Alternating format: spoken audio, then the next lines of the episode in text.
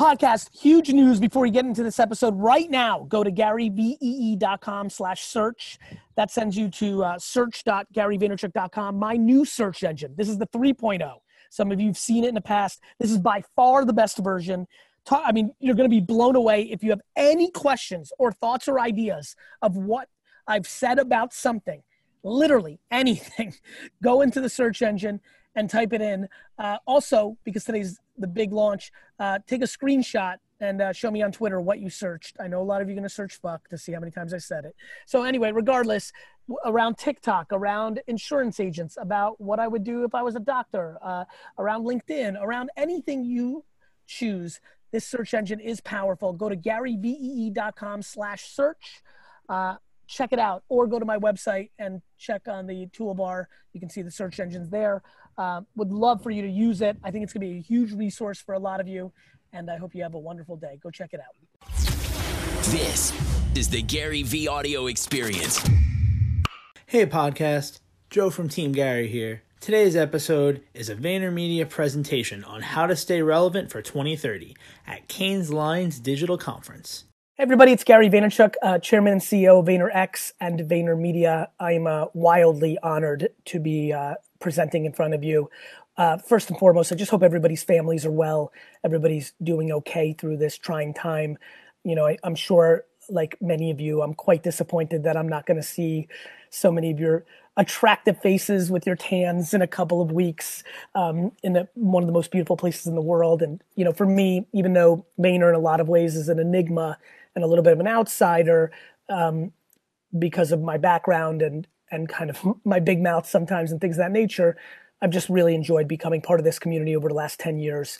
And I hope to see all of you uh, in future events and virtually and all that stuff. So hope everybody's well. Look, 2030, I think about it every day and, uh, and, and I try not to overthink about it every day. So here are my three predictions, the things I think about for 2030 for everybody in the agency landscape. Number one, and it's and it sounds weird, but it's just very true. Actually, bringing the most value to your client, not worrying about your P and L. Number two, leading with heart within your organization. EQ skills mattering more than IQ skills. And number three, being on the frontier of emerging trends, technology, and platforms. Really being a day trader on the cutting pulse of the attention arbitrage and relevance arbitrage of the actual consumer, not the individuals in a boardroom. I've been thinking a lot about something that's evolved through the history of the ad world. I, I genuinely believe if you look at the last hundred years of, of advertising, who's brought the most value to the client always wins in the end. And um, that's evolved from the independent, unbelievable creative Mad Men era to you know the consolidation and the the banking DNA of the ad world today incredible iconic independence like Wieden and Kennedy to just the tremendous business execution of the holding companies over the last 25 years and some of the men and women that ran those companies. Spent a lot of time in, you know, I was a very bad student, but history was my strongest um, class. And and I've really enjoyed getting to know the history of Madison Avenue and Adland and Cannes culture and the incredible publications that carry enormous weight and da da da da da da da da what does that all mean? There's a couple things that I think everybody who's watching right now has to think about. One, creativity is forever the variable of success. You know, I, I think a lot of people misunderstood my points of view when I first got into the industry of like believing in volume of creative and believing in social creative. A lot of people peg me as like not caring about the work, where for me, we're now in an industry where the work is so vanilla because of the process, so slow because of the process, highly political and subjective because of the process. Uh, you know, I always felt like, man, I feel like I'm most excited about the work. I just want the work to be out there. I want all these creatives that are so incredible in our industry to actually have what they want to put out into the world, not the diluted version of it that went through the politics of a creative, you know, hierarchy within their own agency and then to the client and then even vanilla down more after an Ipsos test. So, you know, it's been really enjoyable for me to see where it's going. And I think this is all leading to my hypothesis. I believe that the agencies that are most likely to succeed in a 2030 environment have a couple of interesting points of view. One, we have to get into a place where we care about our clients' bottom line and you know EBITDA and aka business and less about hours. I have unbelievable amounts of empathy for every managing director watching this right now who lives in a corporate structure that is held by a publicly traded holding company because I have a lot of empathy for the holding companies that have to hit numbers for Wall Street every 90 days.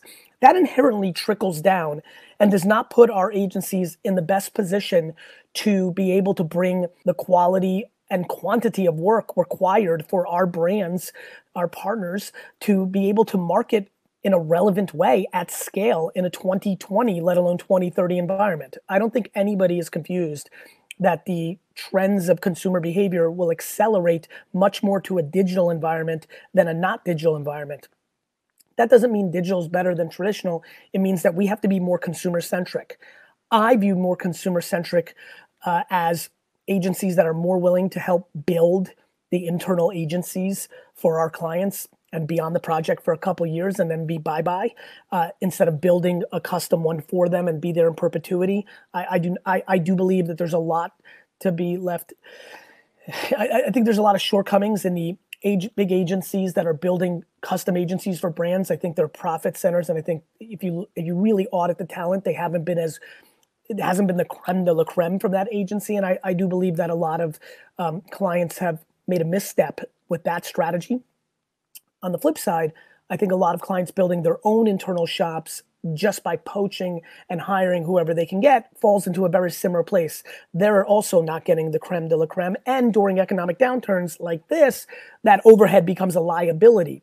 So I think there's a there's an opportunity to do something different than the market has done, which is build their own independent shops or build a shop exclusively with one of the big holding codes that's just for them. I think there's a third version that I'm excited about. My hypothesis of just helping people build their internal shop and letting them even hire your own employees from it.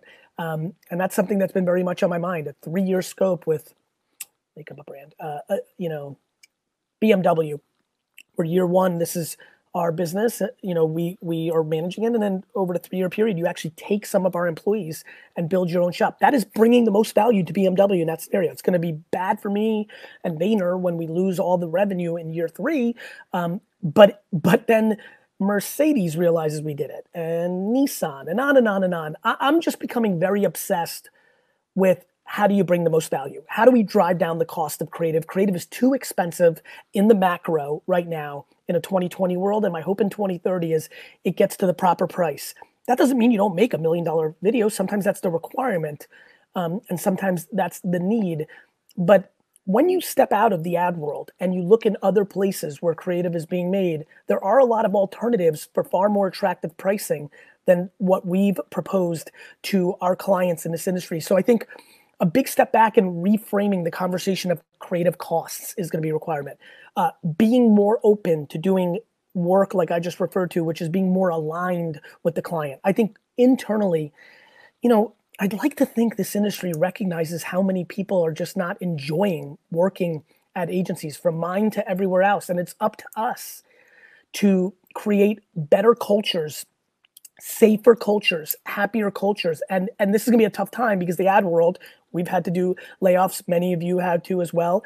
The ad world, when there's economic crisis, because of the fluidity and where their overhead is on employees, do go through rounds of layoffs that are are meaningful in even in comparison to other industries during economic downturns. So there's a lot of people right now who are who are miffed, struggling, not happy with our industry. And I think what we need to do is is have a lot of candor and a lot of empathy and really lean into the truth of like, look, whether our you know our liquidity issues or clients cutting, like this is a, an economic event, and and so I think kindness and more transparency. I think I just see a lot of press releases and a lot of like flying in from another country and just making decisions. I just I think more compassion, empathy, sympathy is required internally within the agency life because these incredible executives, incredible strategists, incredible creatives will continue to find alternatives to not work in our collective shops. I think we have to do a better job to create homes.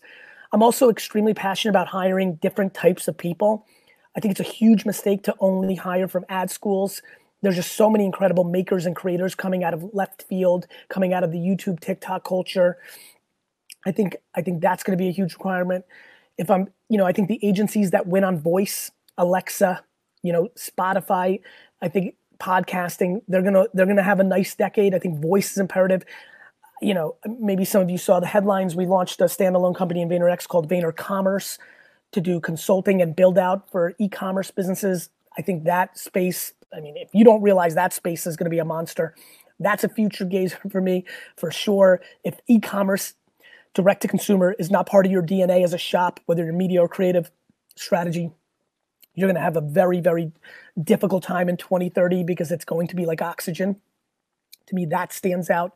Um, to me, the uh, the OTT landscape. I mean, network and cable television commercials vulnerabilities are going to be extraordinary uh, over the next decade. I think we'll see that play out. So, where's your DNA on that? I, I think there's a lot of change. And the, and the good news is, especially if you're a vet of the business and you've been here for the last 20, 30, 40 years, there's always change. Uh, it always changes. It's constantly moving. As soon as you get comfortable with terms like big data or first party data or programmatic, there's the next thing.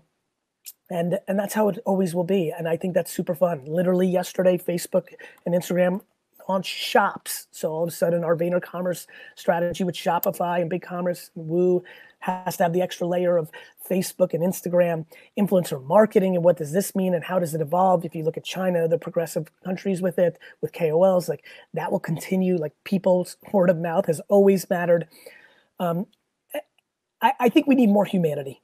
I think all in all, more consumer centric DNA, because I genuinely believe, and this is not a, in, this is not a you know, me pointing fingers. I just don't believe our collective industry is very consumer centric. I think we're report centric.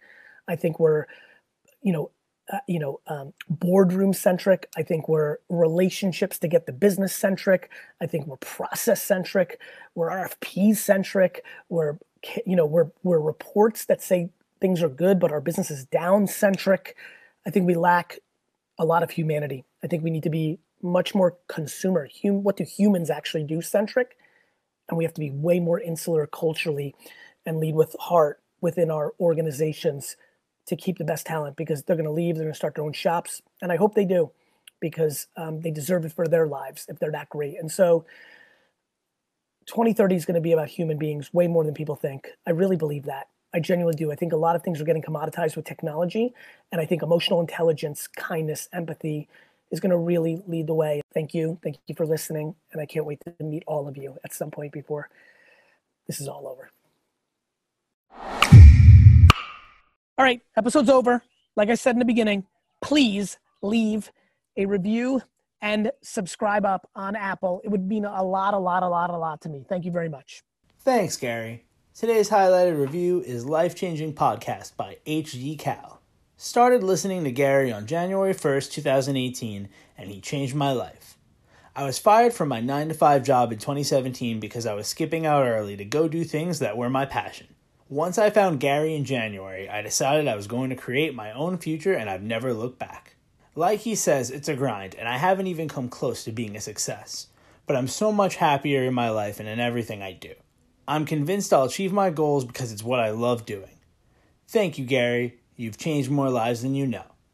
Thanks to HG Cal. Keep those reviews coming. We could highlight yours next.